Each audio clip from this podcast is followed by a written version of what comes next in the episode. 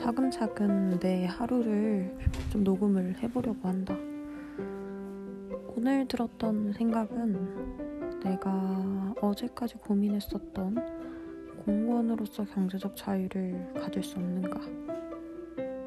쥐꼬리만한 공무원 월급을 가지고 안정적이라는 이유로 계속 이 월급을 받고 내가 사회초년생으로서 살아야 되는가를 생각해 봤을 때 내가 내릴 수 있는 두 가지 선택권은 첫 번째로 공무원을 때려치운다.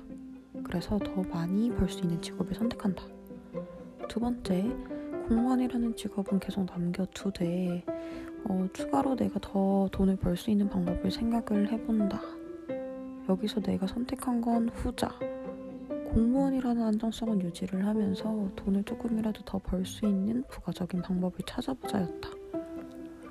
그럼 그 방법에는 무엇이 있을까?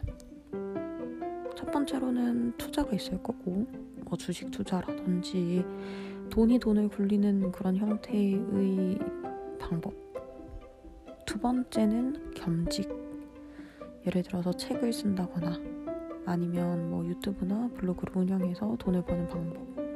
그런 것들이 있을 건데, 일단 저축도 내가 안 하고 있고, 그리고 돈을 모으기 위한 구체적인 방법이 마련되지 않아서 그 부분을 앞으로 좀 더 생각을 해봐야 될 것 같다.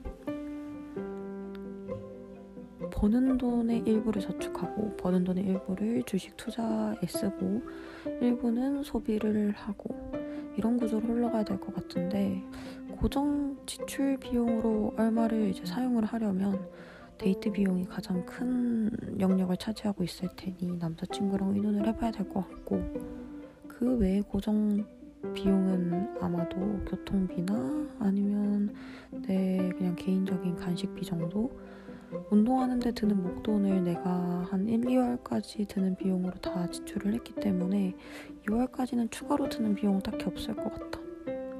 옷을 산다든지 간식을 사 먹는다는 그 정도 말고는 충분히 돈을 아낄 수 있을 것 같기 때문에 아낄 수 있는 방법을 좀 더 생각을 해서 재무 계획을 세워야 할 것 같다. 주식 투자를 할 때에도 내가 돈을 잃을 수 있을 가능성을 충분히 염두에 두고 해야 되지 않을까.